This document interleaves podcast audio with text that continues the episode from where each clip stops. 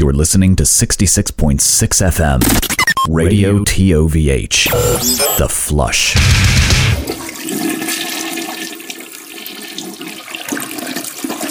Well, hey there, everybody. It's me, Joe Thrashenkill. You're listening to another thrilling episode of the Toil of Hell radio show. Uh, today, I've got a full house. That's right. First up, we got the 365 Days of Horror, the Golden Boy, the Internet Sweetheart, or as we like to call him, Jordan. Jordan, how are you? I'm okay. How are you? Good. Hey, and we also got Breno. Breno, how are you doing? Good man. A little less busy than usual. Figured I'd give you guys the moment. So, um, you know, I found out today that. Yeah, yeah, I, I, appreciate the time. I always do. I always like chatting, and I always appreciate you guys on the other end, somewhere over there listening. Hopefully, uh, I found out today that Laura Dern was only 23 when she did Jurassic Park, and really? uh, yeah, and the, the the gentleman she worked with there, Sam Neill, was 20 years older at the time, and they were like a romantic pair in that movie.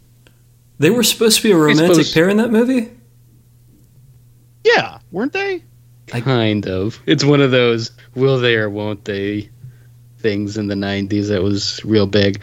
But uh, she does look older than she was at the time. It's kind of like how people look back towards Cheers or Seinfeld and how like Jason Alexander was 29 years old when Seinfeld started and he looked like he was 45. Yeah. People used to to look different. I don't know. Maybe it's uh, maybe it's all the uh, the the soy that uh, the big government's putting in the food or whatever. But I feel like uh, our our nation's actors uh, look a good uh, twenty years younger now. Well, yeah. I mean, it's like if you ever go back and look at old movies, they showcase what they considered total babes at the time. And uh, I feel like people had fundamentally different physiques and bodies and faces back then. It's not just movies; and, it's sports too. If you look like at Yeah. professional athletes who were in their early twenties, from like 1970 to 1980, these guys are 45 years old. something in the water. Something in the water. Um, they they either fixed it or made it worse. Less smoking, less charcoal broiled meats, and an emphasis on exercise and health and that sort of thing. And I think once you hit a certain age, just Hollywood gets rid of you now. Yeah, yeah, that's true. yeah. I think I think in the case of Cheers, it was definitely a tanning bed sort of situation. Um, especially in the, the lead roles and such. But how, uh, how old was Carla supposed to be on on on Cheers? 30s? Yeah. I think she was 30s in real life, but she came off as like 40s or 50s. Yeah, she she was definitely a little bit more haggard looking than you know than some of the other folks on there. But then again, you had uh, was it Norm the the the was it Norm George Wendt? Uh, he uh, he he was pretty young in that, and again did not did not look it at all. Yeah, yeah. I mean, a lot of people don't know this, but right now, um, Ozzy Osbourne's 36. So Yeah. you know, that's that's just what metal does to you. Yeah, it's true. He's just Uh, like a reverse Benjamin Button. Yeah, exactly. Uh, so I, I did not. How old was Laura Dern in, in Wild at Heart? Because I feel like that came out around the same time, and she definitely looked like a teenager in that movie. It was a little bit, a little bit weird, a little bit off-putting movie. Yeah. Good- well, I good mean, I guess I guess because in Jurassic Park she played like you know a scrappy paleontologist and wasn't expected to put on a lot of makeup, and she had to look kind of more rugged than in the other film. So uh, I don't know. Maybe it's just maybe maybe this is more movie magic than we're giving it credit for. That's true. That's true. Uh, un- unrelated, uh, my wife uh, follows uh, Sam Neill on the internet, and she shows me all of his posts. Where apparently he spent his uh, he's spending his uh, his golden years now, like making wine and and hanging out with his pet pigs, and it just seems like a delightful life. That's all I want. You just Yeah, I want Sam Neill to have the best. I want we got to protect Sam Neill. There's nothing wrong with him. You know, wasn't his decision to do Jurassic Park in his 40s. Yeah. um, with a much younger woman. That's not that wasn't his call, man. Guys got to make the bag. You know. it's true. It's true. Well, just it's all just the front for the Event Horizon showing up in a couple of years in our atmosphere. I can't wait for that personally. Uh, I've been practicing Latin to uh, to understand the uh, the cryptic clips left around by uh, researchers on on their vessel, uh, so I can get a better vibe of the uh, the horror that's coming. Speaking of the horror that's coming, we got a few stories for you today. How's that? How you like that? Is that a good segue? Uh, yeah, yes, yeah, boss. It was great. You don't get the full throated segue. You get yeah, segue. All right. Well, segue. it's a minor segue, but it's a segue nonetheless. Uh, got a got a few things we want to talk about on this one. Uh, first off, uh, can, can, we talk a little bit about in, inflation in this economy? Uh, it's hitting some of us harder than others. Uh, you know, our, our nation's beloved classic rock uh, VJs Uh, seem to be bearing the brunt of this. Uh, with this tweet that you pointed out from uh, one Eddie Trunk, Jordan, do, do, do you want to give us some details on this? He paid forty dollars for a chicken parm sandwich at a bar and is mad about it. I mean, I would be too. Fucking forty dollars sandwich. Get the fuck out of here. yeah, well, he's not including the seven troopers he kicked back on the fucking bill.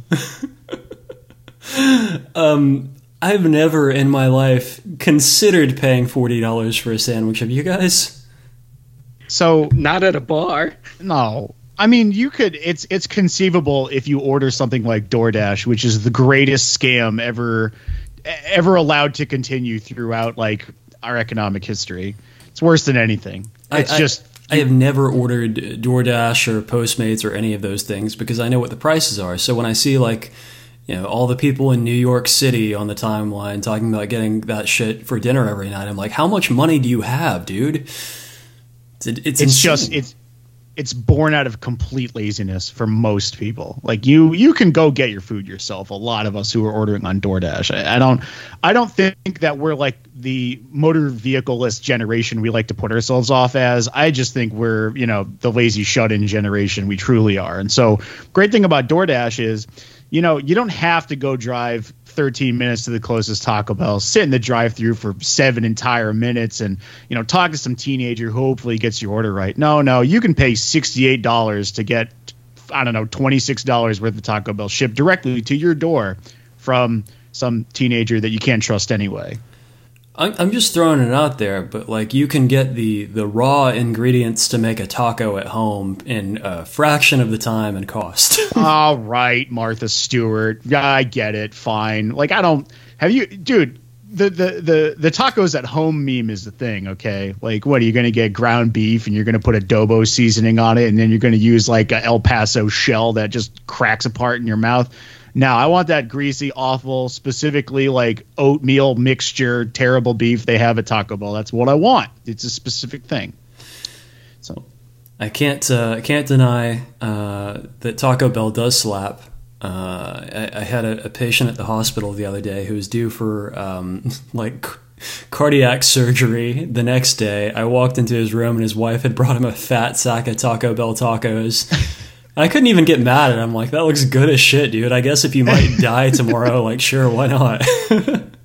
I think that's a good final meal. I think so. Um, um but, but yeah, so so DoorDash is a killer. Uber is a killer. All of these like gig economy things that are made to to make us very comfortable and, and cozy in our homes, uh, and, and avoid the terrible jungles of society all of these things cost double what they usually would cost if we just got it ourselves. And it, it, sucks because like it's not going to like the the guy who's making your taco or the guy who's delivering your taco. It's going nope. to you know, you know. Uh, this this Eddie Trunk thing here. It says it's amazing how much everything costs right now. I just paid forty dollars for a chicken parm at a bar. Gas records high, utility bills ridiculous. R slash air slash central. Sorry, fuck, I can't read. Air slash car rental insane.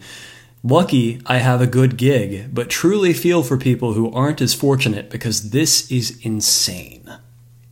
You know who else has a good gig? The guy selling chicken parm sandwiches for forty dollars a pop. Yeah, I feel like I feel like they just saw a sucker. Like they saw a pigeon ready yeah. to get plucked on this one.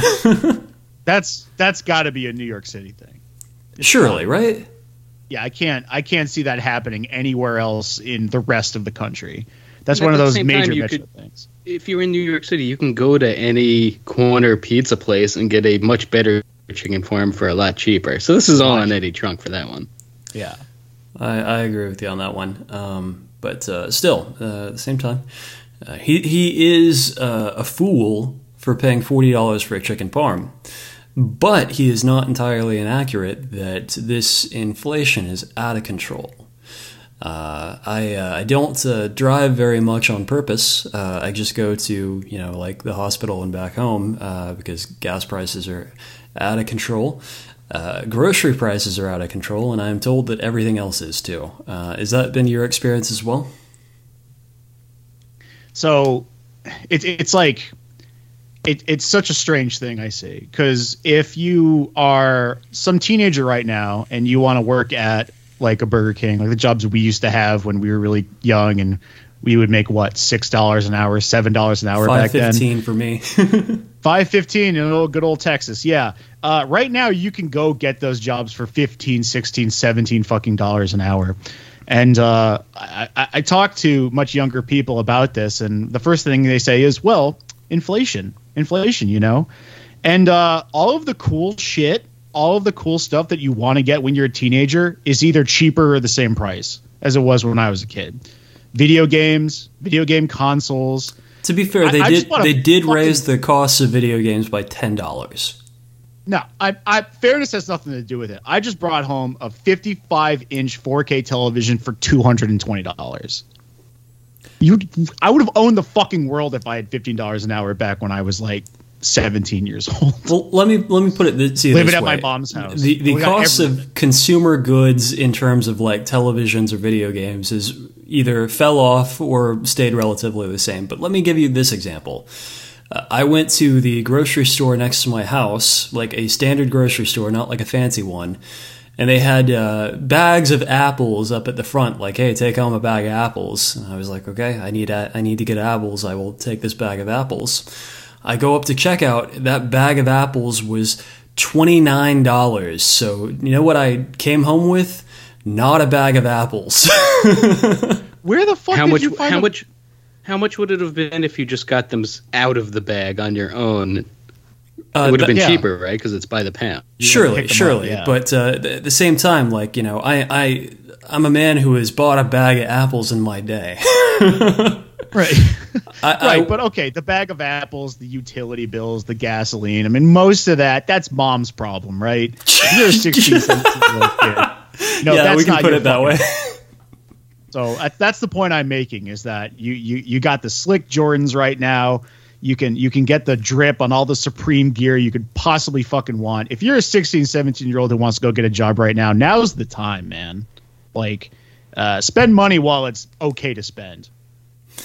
All right, I guess that is uh, an opposing point of view, uh, but it is a valid one. Uh, well, right. let, let, me put it to you this way. Here's another piece of inflation news that I saw today. Just trolling the the pro audio forums as I do. People think that's a Are joke. Are you the youngest person on there by about 40 years? Uh, yeah, probably. People think this is a, a, joke or whatever, but I do like to check out like message boards for specific, you know, like things like I, I, I follow a number of message boards for like recording technology or you know guitars and stuff like that uh, because I, I guess like those I, are the only those are the only audio like the, the only forums left are things like talkbass.com yeah because it's all like 70 no year old men. And I, I, apparently like to talk to those guys because you know that's where i'm on the boards. Um, but there is a uh, forum i found uh, this week uh, that called out a, uh, a, video on YouTube that I did not watch because again I I don't want to I, I, just don't do that. Uh, I wanted to have the old men describe it for me. but UMG uh, that would be Universal Music Group. You guys familiar with them? Yeah, they own every record label. Yeah, that's one of the like three record labels. Um, yeah, really. They um, put out uh, a new UPC uh, guide this week. So this went out to basically every music retailer uh, in the country that their vinyl prices, that is to say, all the vinyl records uh, attached to a UMG label, are getting priced ten to fifteen dollars higher. So your new records coming out on UMG are going to start between forty five and sixty dollars. Oh God, that's bad. That's not good. That's not good at all, is it? That's not good. No. Uh, I understand that you know there is uh, kind of a monopoly in terms of like record pressing plants, and that there are relatively few uh, companies that can basically jostle control of those pressing plants away from your band and get their shit printed. Uh, so this seems like it's a natural outcome, right? Yeah, yeah. Which is why you're not famous, by the way. It's their fault. Um, so I, I, I do. I am familiar with a lot of the the things that are being pressed by UMG, and a ton of them are, you know, repressings of records that came out 40, 50 years ago. The kind of thing that you can go to your local used bookstore and buy the original pressing of for roughly a dollar fifty. oh, Michael Jackson's Thriller. I love this one. Yeah. I I know for a fact that there's a ton of a ton of suckers out there that will drop sixty dollars for Thriller or Fleetwood Mac's Rumors or any number of things that there are more original copies of than like microplastics in your water. Yeah, uh, rumors are a good one, yeah. But uh, but like, is it going to be enough to like justify this, or Jordan, you you suggested this. Like, is it just going to be a thing that this is what things cost now, regardless? Yeah, it's uh, we're going to see this a lot with all the inflation that's going on now. And hey, maybe a recession. We'll see what happens. But uh, we're going to get to the point where we're paying four dollars for gas for so long, five dollars for gas that once things do eventually sort of level off, it's just going to stay that way. I mean, I'm still old enough to remember when gas cost like a dollar twenty. Yeah. But in the ensuing Bush years and from then on, three dollars, four dollars for gas. It's like, yeah, that's what it is now. What are you going to do about it? And that's going to happen across the board. And with vinyl, I'm sure it's going to happen too. And there's going to be people that are more than happy to pay it. I mean, how many shows ago did we talk about Tool fans dropping hundreds and hundreds of dollars for the five set Fear Inoculum box set nonsense? They'll, they'll do it with this stuff too. Oh, we we really got to get this thing that you can just steal online. And that's the thing too, isn't it? Is um, YouTube is free. uh, Spotify more or less is free, Apple Music, et cetera, et cetera. And if you want to pay a premium on any of these, I don't know, uh, you you can really like just get as much music as you can possibly listen to in extremely high quality forever for I don't know five, six, seven months for the price you would pay for uh, one copy of Lorde's latest album from the Warner Music Group or the Universal Music Group. See, there, same shit. There is another way of looking at this as well. Like, yeah, with things like gas, with things like apples, people people buy them because uh, they need them. Well, they need gas. They might not. Need, well, everybody needs an apple. A fucking apple, fucking apple, man. It's gonna be twenty three bucks a bag. It's. I'd rather pay forty dollars for a chicken parm. um, but with something like vinyl, which is as you've pointed out, Breno, kind of like you know a contrivance in uh, today's modern listening economy. Yeah. Could this be the thing that like just completely blows up the market for it, where people are like, I'm not fucking paying forty five dollars, sixty dollars for the latest record from Lorde."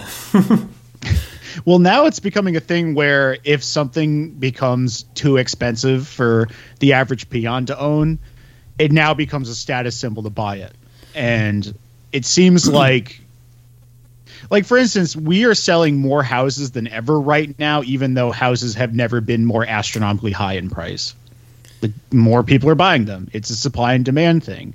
And s- somehow the demand does not cease even though the price goes up. There's always going to be a guy with a bigger bag than yours. And we're going to start seeing people like influencing on instagram with oh i bought the latest Adele record on, on vinyl, and I know that you guys just listen to it on Spotify in lower quality or whatever. But uh, as you can see, I have the limited box set, and uh, if, if you need to know the price, then you can't even afford it. And, uh, it's just it looks it, it looks great in my one bedroom, twenty thousand dollar apartment. Yeah, it's great. Yeah, do you see my purple LEDs glowing behind me? See, the, the housing thing is an interesting comparison, though, because that is uh, kind of a, an odd economic case in that you've got uh, huge investment groups like BlackRock, you know, buying up everything that they possibly can. Whereas with vinyl, I mean, I guess technically you could have some group trying to inflate the prices even further, but it seems less yeah. necessary than like the loan investment vehicle that I can also live in. For sure. And I, I mean, one thing we can say about the whole Black Rock controversy and everything is that a lot of those, like a lot of those purchases are happening in like major metro areas or where the housing market is really hot uh, but it shouldn't be happening in shitholes like the areas I'm from. I shouldn't be seeing like these these these like fucking one bedroom ranches that should only go for a hundred thousand to one hundred fifty thousand dollars now listing for four hundred four hundred fifty thousand dollars in fucking Westfield, Massachusetts. Like, go fuck yourself. Who wants to live there? So, I I don't know, man. Like the the trend is so crazy and i see like i said i see more people on facebook that are complete losers who shouldn't be buying a house just just buying them right now i don't know if they think they have to do that because they think they're never going to get a house again if they don't buy one right now because of the way the market is i i don't know what what's wrong with your cozy apartment just hanging out and waiting it out i, I don't see the problem here you know just you're you're going to end up on the hook with your bank for fucking two hundred more thousand dollars than you would have if you just waited a year or two when this whole thing comes crashing down. I don't know. I think a lot of people uh, have uh, a concept in their minds. I certainly do that uh, the prices won't uh, come down on housing because now that they're they're owned by you know multi-billion dollar investment groups who who can wait out anything and they'll charge whatever they want. So yeah, right. Know. But again, you're in cool parts of Texas. Uh, we're not. So I can see where you're getting that information. Like, okay, all these um, major in- investment firms are, are buying all these houses to flip them for astronomical prices. Because, yeah, absolutely, that's happening in places like Austin and Dallas, New York City, Philadelphia, Los Angeles. Of course, of course, of course. But uh, these guys are not touching the rest of the country that is going through the exact same fucking thing. Um, and much more yeah, you think they'll, they'll so. cut bait on Westfield, Massachusetts, or anywhere, Springfield, fucking uh, East Longmeadow, like these just these shitty nowhere towns. Um, they're all going through the same thing right now.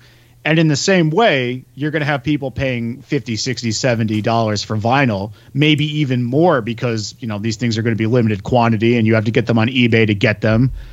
Uh, it's like the PlayStation 5. That shit should be available for 400, 500 bucks. You still have to pay $800 just to own the fucking thing. And then it becomes a status symbol. It becomes the, hey, look at this conversation piece I have. You walked into my house I bought way too much money for, and you saw my PlayStation 5 that I paid $1,200 for because I'm the fucking man. And in the same way, I have a $70 uh, copy of Adele's 30, and you should believe that my dick is enormous. And I've probably got like three copies of Fleetwood Mac's Rumors. I'm gonna see if I can flip those for sixty a piece. Good on you. Um, but that's that's my piece. Is that a lot of this stuff is just speculative insanity, and there there shouldn't be a shortage right now, and uh, we are we are creating one out of monkey brained insanity. Uh, I think speculation is a good uh, word to describe the entire uh, economy at the moment. Uh, before we move on, I would like to take a brief moment uh, to address something that we have addressed in several episodes, uh, and I, we just haven't had a chance to get around to it. I wanted to take a moment and call out every single uh, musician uh, by name uh, who got involved in the crypto or NFT game and just say, I fucking told you so, you piece of shit. It's over. Fuck you. Um. Yeah. I don't know. It'll come back, man. You got to buy in the dip. You know, you, you, you get Cardano now for twenty six cents. Uh, you know, maybe that'll be twenty six dollars, and you'll you'll you'll you'll get out of your job. It'll happen. it's going to happen. It's yeah. going to happen, brother. Hold on to Shiba Inu. You know, now you can buy seventy eight million of it, and when it goes up to a dollar, you'll be a seventy eight millionaire, right? You'd be an idiot not to. You'd be an idiot not to. Yeah, I'm um, buying the dip. My cheeks are packed with fresh Cope long cut. I have ape coin for for as far as the eye can see. You know, I'm very poor when it comes to American dollars, but when it comes to ape coin, when it comes to monkey boy coin, I am I am a fucking landlord. You understand? Um, one thing I do want to talk about before we get out the subject of the economy is Jordan. You sent us uh, this this very fine piece of craftsmanship in the comment section. Do you want to do you want to talk a bit about that? Well, if you're listening to a 60, 70, 80 dollar record, you might as well do it in style. How about a Metallica limited edition turntable that's shaped like their stupid sh- what is it, shuriken throwing star? it's the tribal shuriken from the 90s, yeah. And would you like to know how much this limited edition Metallica turntable is going for? Please. Can I guess? Can I guess? You can guess.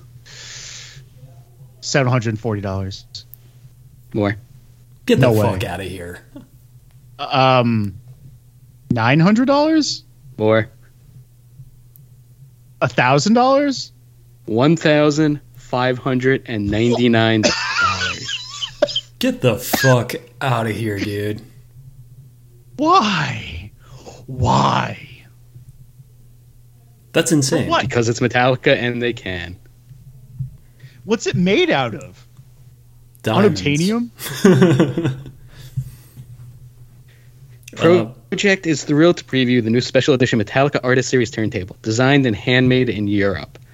The Metallica team chose Pro-Ject as their collaborative partner to create a Metallica themed record player, continuing the brand the, the brand's proud tradition of collaborating with artists.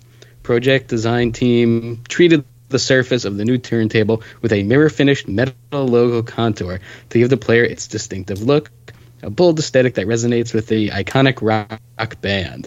The S shaped tone arm comes with a pre installed Pick it S2C integrated cartridge and head shell, but allows for easy cartridge swapping via the detachable assembly. Tracking force, anti skating, and VTA are fully adjustable for fine tuning and position the metallic limited edition turntable is a true audiophile investment. I have no idea what I just read. Investment. Well, I, I appreciate I appreciate how they uh, named their company after how Canadians say project. Like that's great. Number one, I am just just out of pure curiosity. I googled uh, project and tried to find what some of the prices are for their turntables that don't look like the worst tattoo you've ever gotten and uh, I mean it's they're they're up there. They're expensive, but it's like 500, 400, yeah. 600. So for years like the internet recommendation for a base model like higher quality turntable is like the Project 3, which is like a $500 record player. Yeah. Which is still still dumb. I yeah. still think that's dumb. It is dumb. I think if you get the if you get the Audio Technica one that comes that's it's a 100 bucks and it's it's perfect. It plays the fucking record. I don't know what magic you hear through the dollars you spend, but it sounds incredible. Put some fucking nice speakers on it, you're set. Um, five hundred dollars for a turntable is uh, is obnoxious. 600 700 is worse. One thousand is worse. Uh, one thousand is inexcusable already, right? So to to bring it up that high in price, and this is MSRP. This is what the company expects you to pay for this. This isn't just some guy jacking it up on eBay as a limited edition something. This is what okay, this is a sixteen hundred dollar turntable. This is what this is worth. I do they have like, one. They have one for sale that's four thousand dollars. As I'm scrolling, I see one that's twenty five hundred. Yeah, a Pro-Ject Ortofon Century turntable. I do like. What's it made the, out of? Orphan blood? Like, what is? Why is it so expensive? I like that the copy calls out that it's made in Europe as a like a selling point. It doesn't say where in Europe. Like, get an authentic Serbian-made record player, Kazakhstani record player. Yeah, uh, we the prob- finest craftsman in Bosnia. That's not Europe. I don't know maps. Um, I, I can barely get to Boston sometimes. Um, yeah, way too much money. Way that, seems, that seems absurd to me. Got to got to be honest with you. Uh, but you know what? As we just called out in our previous conversation, there is a sucker out there for this. Uh, YouTube is free. Okay, YouTube is free. It's still free. I, I guess if you're kind of you're the kind of guy who's going to spend like five thousand dollars on those new BC Rich models, like just because you have to have a really pointy guitar, this might be the record player for you. Like I have not seen a get a record player this pointy in all my life. So if you if you got to have pointy, expensive things, it makes sense.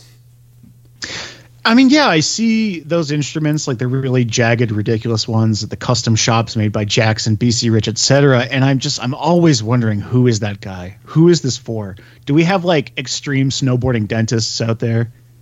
I mean, I know a bunch of dudes that like you know are slobbering over them, but like none that have five thousand dollars to actually spend on it.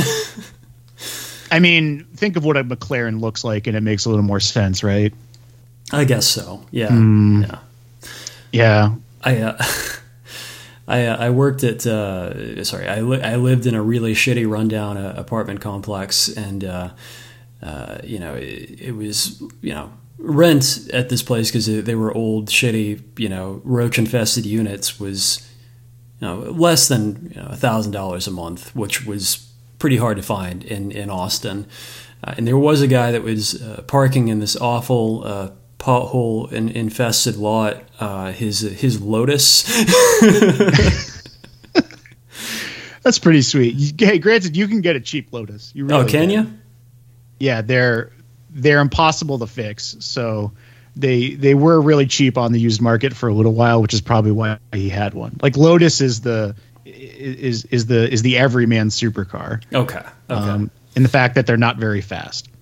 So that's either here nor there. Uh, let's do a quick roundtable and uh, let's let's discuss exactly which sixty dollar vinyl record you guys would play on the fifteen hundred sixteen hundred dollar Metallica tribal shuriken tattoo record player from Pro-Ject. Okay, uh, Jordan, you you first. Jordan, what do you what would you play on it? Lulu. Perfect. I think you're lucky if you can get a vinyl copy of that for less than a hundred. What do you think, Joe? Uh, Chuck Mangione's "Feels So Good." uh, the uh, single "My Bologna" by Weird Al Yankovic. you gonna watch the movie uh, about Weird Al? I don't know. Is it like a biopic? It's a fake biopic. So it's What's got a fake biopic. It's it's got um, shit. What is his name? Uh, the kid that played Daniel Harry Radcliffe. Potter. Yeah, Daniel Radcliffe. Daniel Radcliffe. Yeah. Uh, as, as, a young Playing, Weird Al, uh, you know, making his way through the through the music industry. Uh, I thought we just called those biopics, like when the actors act out the. Yeah, but like all of all the shit. shit that they're doing is completely fake. like none of it is oh. like autobiographical. Okay, I feel like uh, I feel like Weird Al has already kind of done plenty of hilarious fake bits about his personal life back in the day in like the 90s like he had the the black blind grandfather that he was uh, showcasing in his um like christmas specials and such do you guys remember any of that or am i just no. having a fever dream no, no. To be fair, Weird Al Yankovic's content is a fever dream. So I, I know, I remember on the Disney Channel he had these really insane, um, just shows where he would go, go with his like go meet his family and his family was just all like not really his family and messed up and that kind of stuff. And he would like eat a hamster. Harry the wonder hamster mm, he just eat it on the camera. I, I want to see this now really bad yeah, I think uh, I think for a bonus show we should discuss, but uh, we can move on. We can get back to metal music. The guys in the Sanguisugabogg shirts are listening and they're upset, so let's get back to it. All right, all right. They're always upset. They're always, yeah. Okay. Um, one last note on the economy uh, before we move on to things that are not the economy. Uh, you pointed this out to me, uh, Jordan. A sign of how tough things are now uh, is that. Um, Vince Neil uh, was starring in a commercial for a payday loan company. That's like the bottom of the barrel. That's I need money desperately, and I'm a faded celebrity. It's like uh, you'll see commercials with like JJ Walker saying reverse mortgages are dynamite. Oh It's yeah, really fucking sad. Yeah, man. I, I you would not believe how many uh, how many of those I've seen at the hospital. Kicks I mean, down Alex- the hot with a 12% APR. oh, you're lucky if you get away Alex, with Tre- Alex Trebek did them. Joe Namath did them. I think Bowser from Shana Na has done them. Fuck yeah. And it's just, it's, it's just preying on old people just to get them to completely screw themselves over for their, their twilight years. Um, Vince Neil, you know, um, it seems like uh, he might be going through some tough times. I gotta, I gotta wonder how much money this dude has made throughout his career, and like if it just save like a few dollars, he wouldn't have to be doing this. And I, I guess I'd rather him do these than sing because Yeah, that's, that's not working out for him anymore.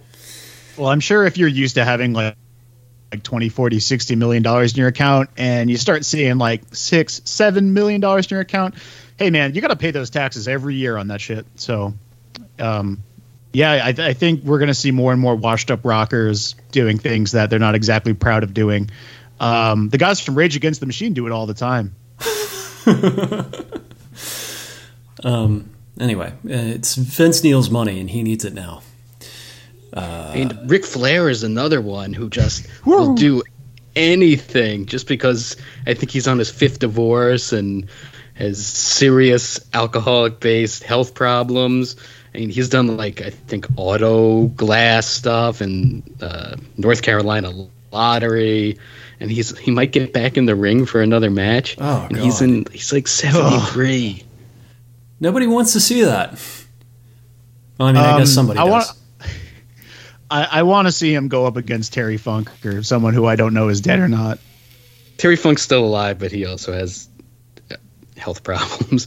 the best the best you could hope for is Ricky Steamboat, who's still in amazing shape, but yeah, he recently said no, he's not going to take part in it. So uh, I don't know. You'll probably get some young guy who just bounces around as an aged Ric Flair on two bad hips, just slightly slaps you in the chest. Get like Sting and Goldberg back in there. And um, Sting's in his sixties. yeah, whoa, he looks it. when I was a kid, you know, I always thought the two coolest things that you could do were be like either a rock musician or a pro wrestler. And uh, you know, I got to say, the last several years have shown me maybe that maybe it was not that cool. Actually, Yeah, I mean, look at the guys that were both. uh, yeah, uh, I can think of one, and boy, I would not want to be living his life. Yeah, um, Chris Jericho, but uh, then you got uh, Andy Williams from Every Time I Die. Yeah, he seems to be doing a lot better in both. Yeah, he's And well, the Misfits. Uh, Yeah, that too. Yeah. ICP actually, they uh, they they did pretty well with it.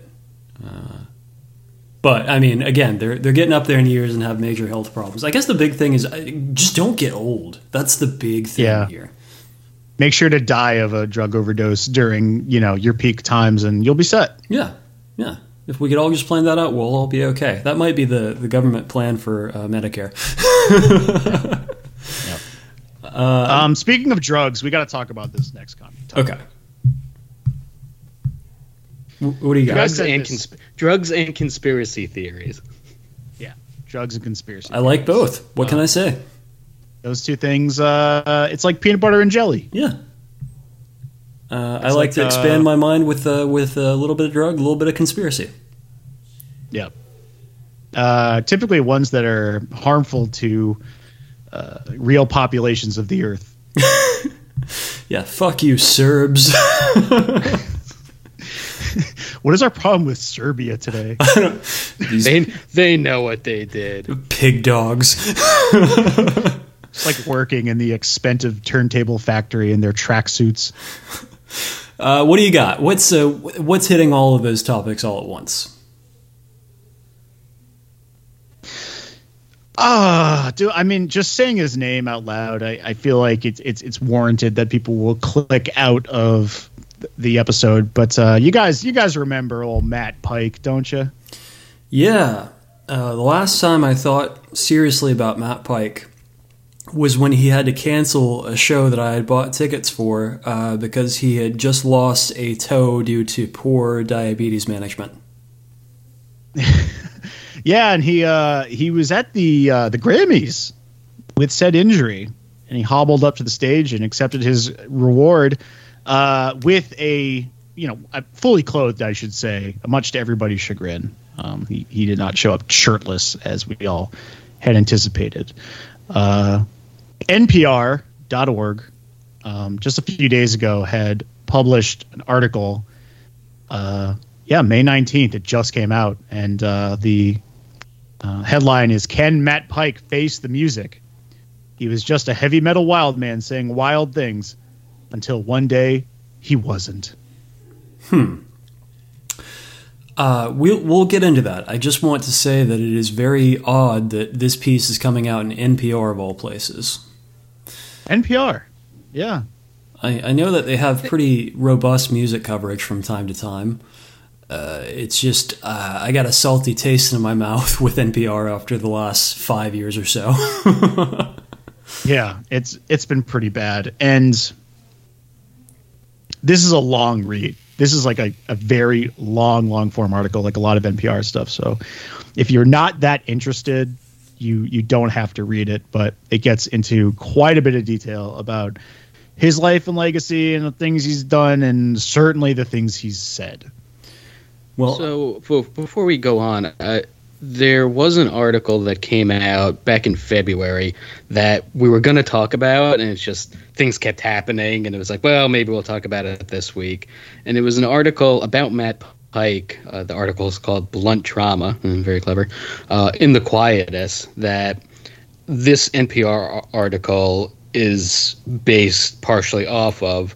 Um, it was a lot of it was talking about um, just Matt Pike in general, but how he has his new project, his solo stuff, Pike versus the Automaton, which I don't think anyone cares about. Never Do you guys care it. about it? No. Yeah. I don't care. It's, you know, even if you're a fan of Sleep or High on Fire, this is like weird even for that. And one of the things that that article touched on um, specifically was his conspiracy th- theorist beliefs and his dabbling in what David Icke. David Icke. his name? yeah, icky. Um, and some of the things that he said in it were like, eh, for me, I'm not, uh, I'm just not a fan of Sleep or High on Fire. Just never anything I ever really listened to beyond Devolution. That song is just, I know nothing about the guy. He's the guy who doesn't wear a shirt and he's very sweaty and his teeth are fucked up.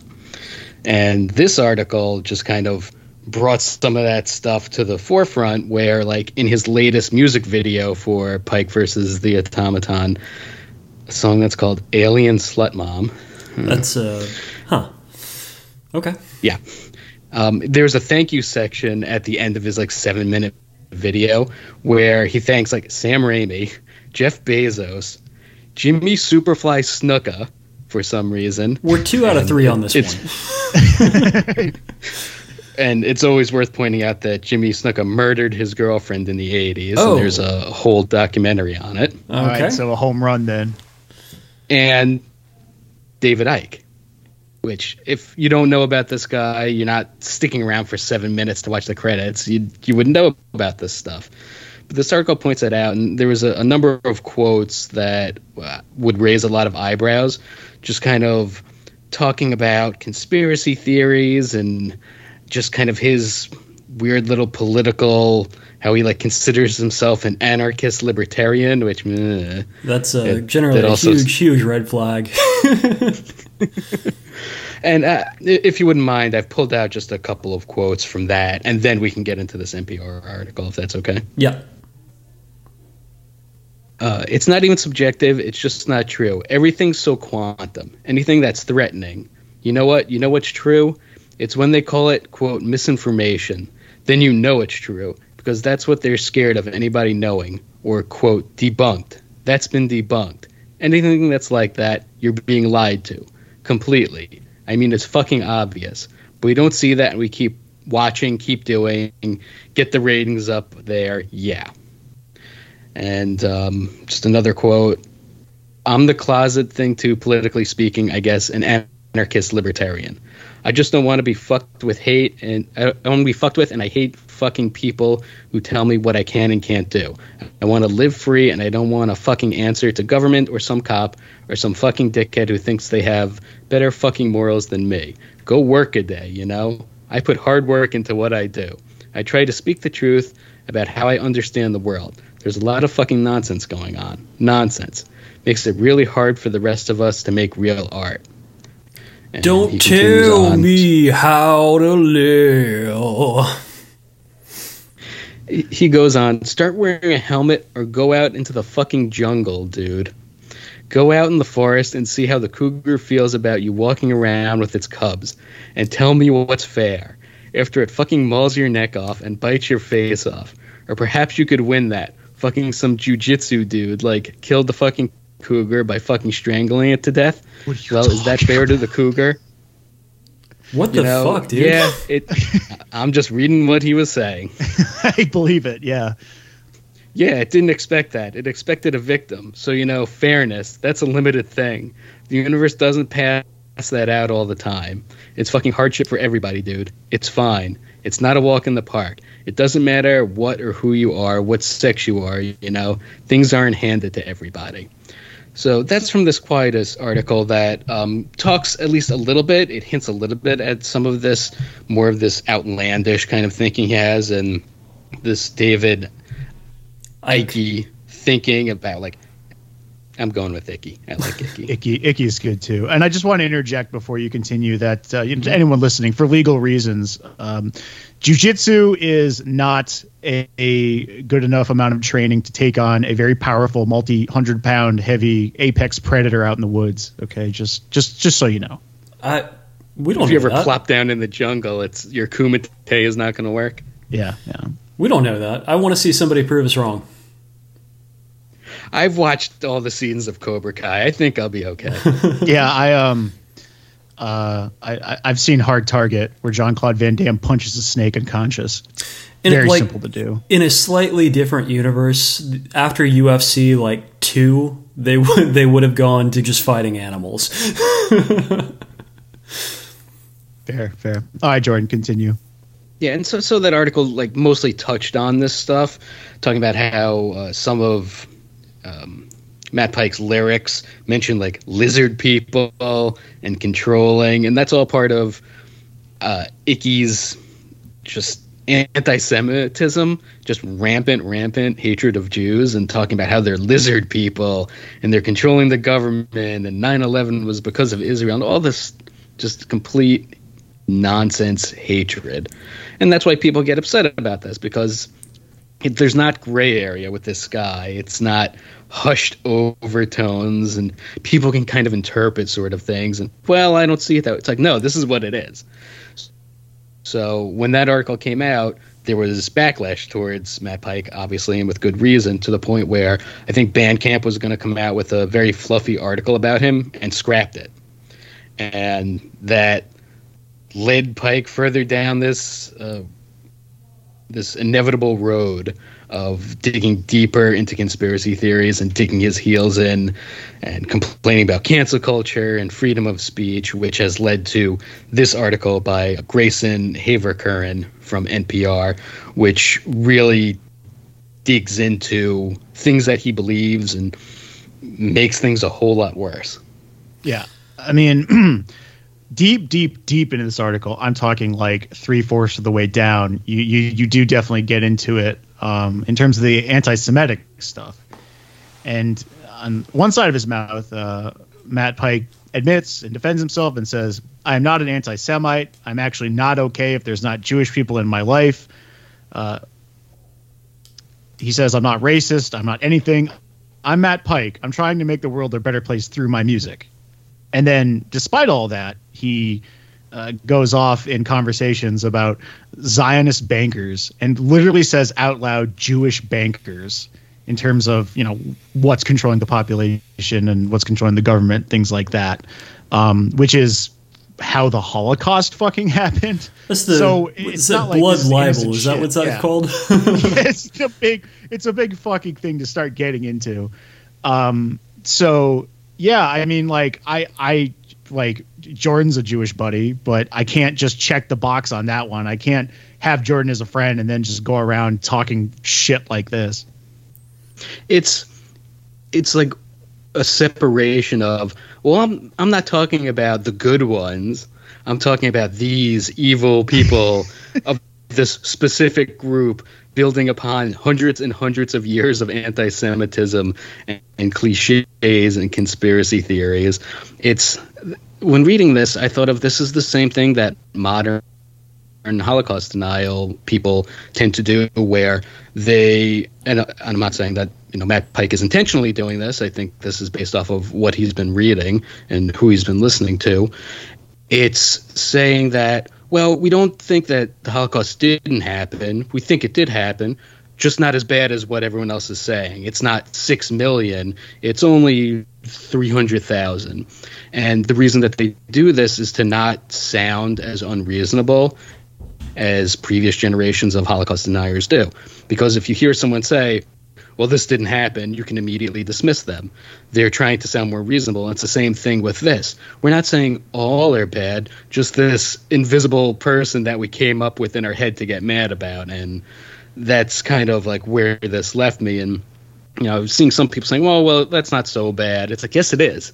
it is very bad that he's saying this. And I don't know how you can kind of come back from this type of thinking uh, especially with the people he surrounds himself with. Uh, one of the guys who, like guitar techs who worked with him with Sleep and High and Fire and plays in his new band, is the person who turned him on to all this. So I just, I, I'm not going to say don't listen to his bands if you don't want to. That's up to you. Just I have zero interest in listening to any of his stuff or seeing anything now, knowing that he believes in this sort of stuff. Yeah, and he's like this. Um, as you scroll down, it, it, it only gets worse. Um, so the uh, the gentleman who wrote the article, he challenged Matt Pike a little bit and uh, asked if uh, he understood that American Jews felt threatened and not interested in uh, Icky's ideas about lizards, especially right now. Um, he redirected, and how he redirected, it's like poetically stupid um, because this is how he defends himself. He says, Trump is all about the Jews. He moved our headquarters to Jerusalem. He works for the Jewish bankers. It's really weird that a bunch of Trumpers would hate on a bunch of Jews. So, I mean, I would love to unpack that statement, but I don't feel like I have to. It's like all the Trumpers, they're the ones that, you know, we consider to be the anti-Semites. But Matt Pike's over here saying, well, that makes no sense because they can't be anti-Semites because they uh, are, are, part of the grand Jewish conspiracy that's definitely not happening anywhere. It's it's just so strange. It's so unhinged, and um, it seems to me that like the one of the major issues. I mean, not the major issue. The major issue is the thing that we're talking about right now. But one of the major issues that Mike Pike has is that he is profoundly inarticulate. Like he cannot describe his ideals in any satisfactory manner. Uh, he trips all over his dick, and he's just trying to halfway remember the things that he's read or watched on YouTube, and it just does not come out in any kind of coherent manner. yeah, of course not. And I have I have a theory about Matt Pike. I have a take about Matt Pike and all of this shit and all the like lizards and the like. Oh, we're we're living in like a, a flat Earth society. Just like people who are like this and they have conspiracy theories like this that are in, impossible to prove, uh, and just complete complete manic episodes of insanity, even though they sometimes make these complex YouTube videos that are very articulate and seem well researched, et cetera, et cetera.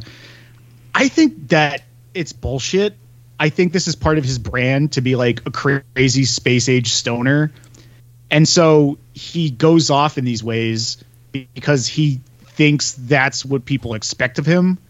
Like it's just like an attention seeking insane behavior and it happens a lot more than we call out. It's I like think, okay, well I think that's actually a really interesting angle on that. I had not considered, but it makes sense. Yeah. I mean, here you got this like stoner just orange ant playing wackadoo guy who's got to make albums about you know jesus going back in time and getting his eyes fucked by aliens or whatever stupid shit he's writing about in his albums and so he's got to present to himself as this guy who thinks these insane things, but I don't know if he truthfully does. And I'm not saying that he's not held accountable for these beliefs and he's not held accountable like he should because when you pretend to be racist just to be funny or just to get attention, that's still racism. That's, that's still anti-Semitism. um, like when I see the guy going down his pickup truck with a swastika flag on the back and a big red and white banner, um, there, there's a 50 50 chance that this guy is just seeking extreme hate attention or he really thinks that the Jews are up to something. And I guess the question and is I, what's the difference at that point? ex- exactly. But it's like when you see cryptozoologists, you got these guys knocking on trees out in uh, the woods and making Sasquatch calls, and they're doing it because they know they got a History Channel fucking camera on them. It's not like they think Bigfoot's out there; they're gonna find them this time. So I don't know, man. I think it's I think it's just like this sort of really insane contrarianism that really holds no because you can't argue with a guy like this because they study on how to argue with reality. And everything you could say to them like hey you know how the sun rises a certain way and sets a certain way and the, the earth is definitely round and the, these are all the photos from that we've been having for decades about the stuff like he'll say well that's made up by jewish lizard bankers. You know that that picture's not really in front of you. It's been artificially translated into your brain.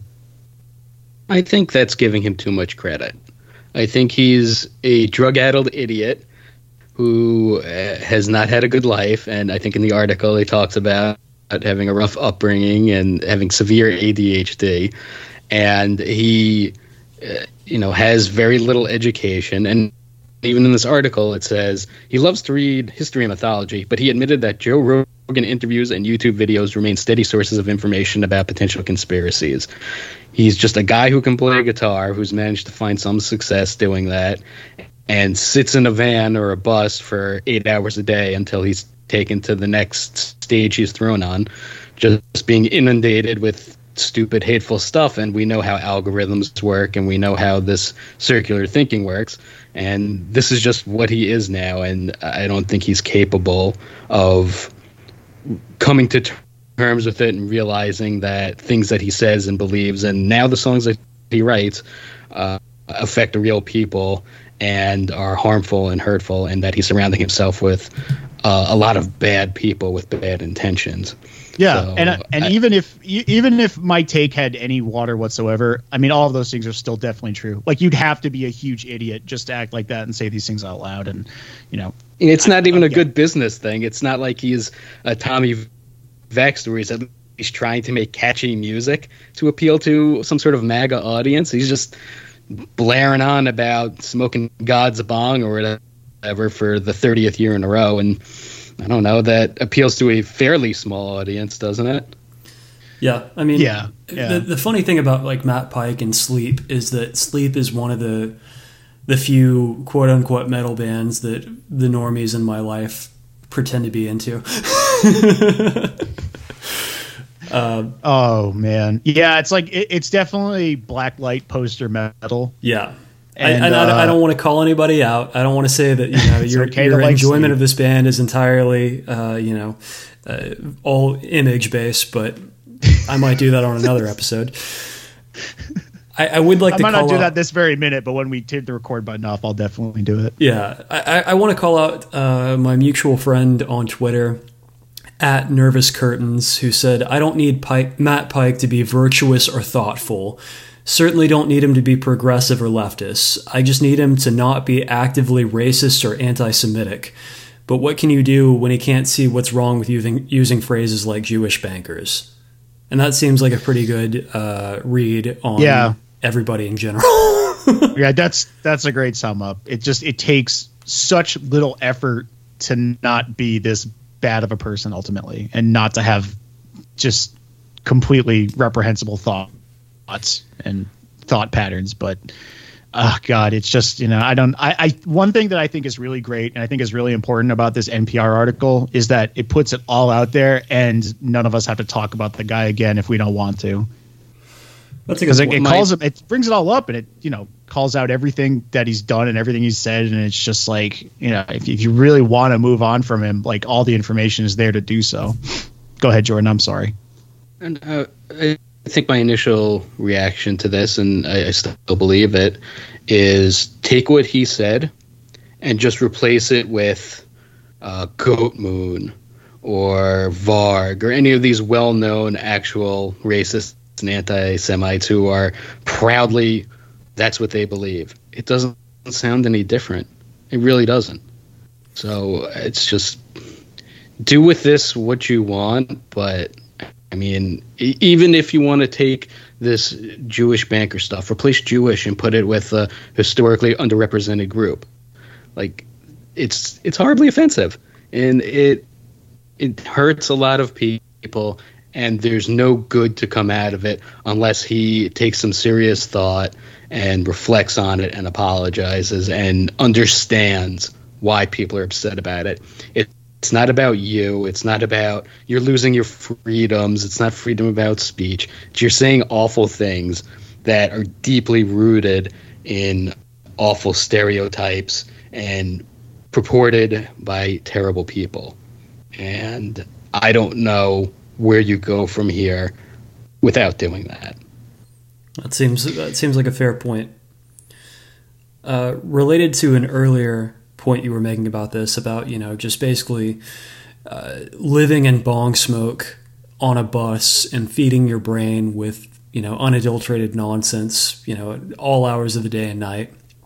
I don't know if you saw that the Deftones Stephen Carpenter is not going to be doing their uh, their European tours. uh, I wonder why. well, he's he's doing uh, the foreign exchange student of what Dismember is doing to us. um, yeah, doesn't doesn't want to get uh, vaccinated because again, uh, ruined his brain with uh, with weed and and I don't know, fucking long ass YouTube videos. So it's kind of neat, kind of cool, kind of fun to see. Oh know, man, the Gen X uh, generation, and we've watched Motley Crue destroy themselves over and over again. It's fun to see Gen X yeah. do it now.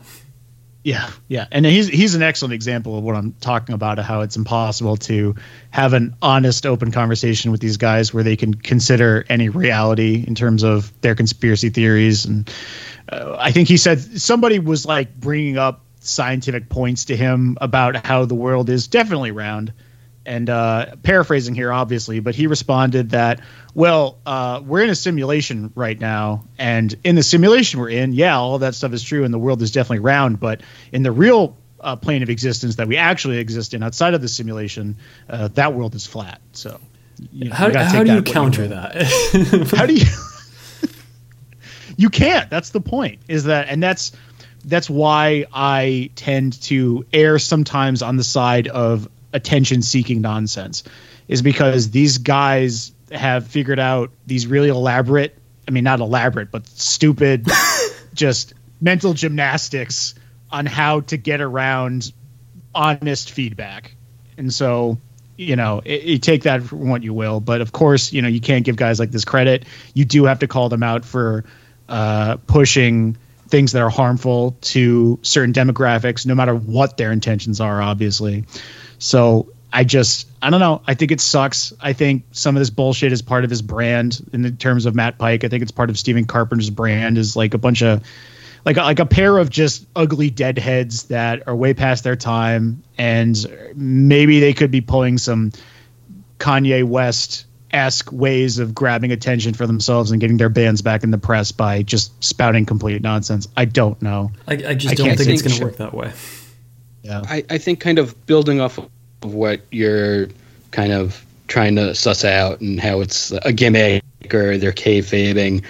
I think it if we want to go that route, it's unintentional. It's become who they are. It's their identity. It's they kind of believe this stuff and then it just consumes them and it's who they are and there's no room for anything else like diehard trump supporters yeah. who just live, uh, you know, impoverished lives and just read all these things about him just being a bad person, doing awful things, and it doesn't matter. Nothing will matter. There is no answer.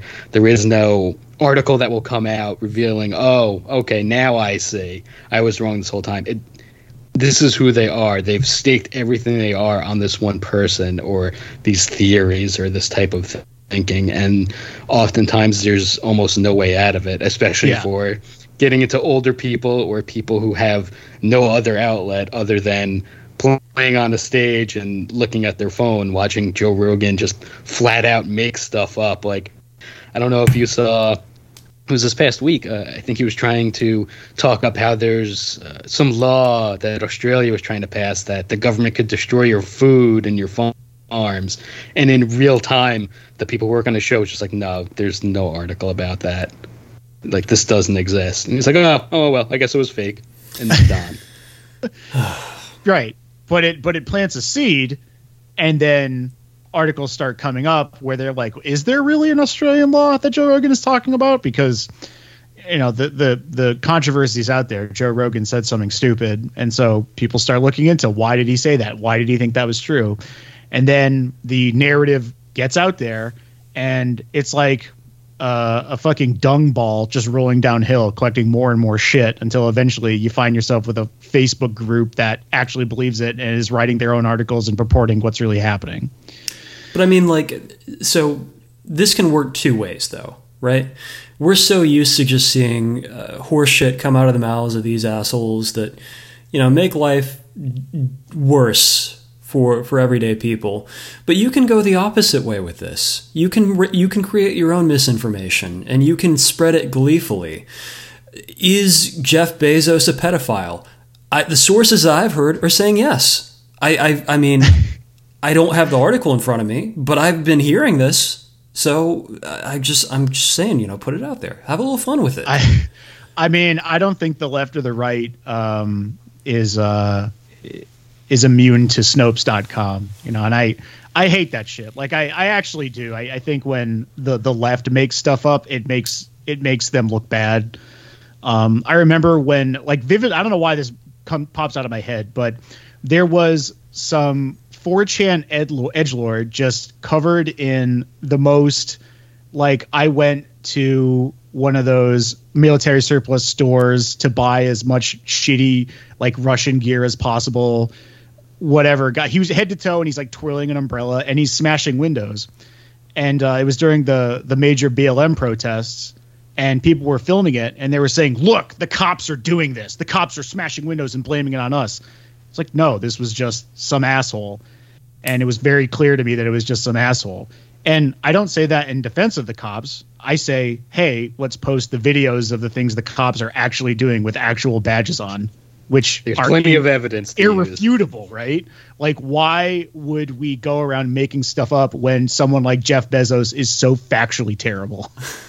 I guess that's. I can write an article in a minute about how bad he really is. I guess that's fair. You know, uh, if you want to be effective, you have to go after somebody who has a uh, smaller profile. I guess. Uh, so or someone that's tweeting through their very public divorce with reality and losing literal billions of dollars every day. God, I hope or he literally having dies. a divorce. fucking hate that piece of shit. Um, no, honestly, whoever look, could you mean? The fucked up thing is like when Tesla goes down, and it will. It's going to take the yeah. entire economy with it. And I'm going to be so fucking pissed about that. like I said, like like I've said on Twitter, I mean, uh, Jeff Bezos serves most Americans. Uh, Steve Jobs served most Americans. Bill Gates serves most Americans. Who's driving a fucking Tesla that you know? Dickheads. Like that you personally know. Dickheads. As like a person. you, you, right. I don't. I don't see them. I see them every once in a while. Maybe as often as I would see, um, like a Maserati. Honestly, that fucking often do I see someone driving a Tesla because these are sixty, seventy thousand dollar cars at like the base model. I, so, I, live in Dallas, man. Like you can either buy an F four fifty or a fucking Tesla to show off what a piece of shit you are. So that's what I'm surrounded two, by. There are two wolves that lives inside Dallas, man. Yeah, They're I both understand. Assholes. They're both huge, insecure pieces of shit. I get that, but I just look, man. Most people don't drive Teslas. Most people don't. That's true. And for him to be the richest man in the world, in spite of that, is just insane to me. It, it all brings it back to speculation. Like this guy is worth so much money just because people are investing so much in his stocks because he, you know, wears cowboy hats on Twitter and, and says curse words. Like that's just money is a lie. And I hate that it causes so much suffering based on probably nothing most of the time. All right, let's back out of this because I don't want to talk for another 15 minutes and just get madder and madder. I do. Let's let's close out this show with a bit of good news. All right. Really, we have that? Barely. well, all right. Uh, uh, the, by all means. The good please. news I got this week is that uh, Blake Ibanez, the uh, the guitarist from Power Trip, says that uh, Power Trip is coming back, and I gotta say. Uh, Riley Gale has uh, left a hole in my heart with his passing. so seeing those boys getting back together with plans to do something new is is giving me a rare bit of joy in this dismal, dismal world. Uh, he hasn't gotten specific about how they're coming back. Do you think it's going to be we have B sides, we had some unfinished stuff that we're gonna put out in an album with, or do you think they're like gonna get a new vocalist? Probably the latter. I, I think they're getting a new like again, I have no inside information whatsoever. This is all speculation, but those boys are road dogs. They they need to play. Like they've surely been working shit ass jobs the past couple of years and they want to get back to to doing what they do well. So I my bet on this is that they're forming a, a full unit again. Might not even be called yeah. Power Trip, but it's it's going to be those guys. I mean, I think they have the right to. Um, I, I, do too. It's, yeah, I think I think they're they they made great music along with Riley, and they will make it uh, in his absence, of course. But uh, I mean, I, I think what's really important to note here is the years that have gone by since Riley's passing without any power trip and it's like one of those things where if, if somebody loses a significant other to, to death like after the years go by i mean you're really happy for them because they're eventually putting themselves back out there and putting their happiness first. And they, they took the time to grieve and move on. Whereas like you got your patton oswalts who marry somebody two weeks later you know it's like mm, that's kind of fucked up I, I, I, I hope that you know your black dahlia murders and otherwise like you know do take the time to just let let people grieve and they don't just jump on the next possible vocalist because we have seen that in the past where bands will just replace a guy instantly. Yeah. I don't know. I, I feel like those boys they work their fucking dicks off to get yeah, to like do. the next level and just right as they were there it all it all came crashing down. And a great band like i, I saw power trip more than any other band in my life they were a constant presence in my life for like 10 years I want to I want those guys to get back on the stage. Yeah, because we're talking about multiple really good dudes. Yeah. Um, you know, with you know Riley. I mean, irreplaceable, of course, and you are going to have people who will say that you know this isn't a good thing. You should just let Power Trip die with Riley. You should move on, do something else, maybe start a new band, new name, whatever.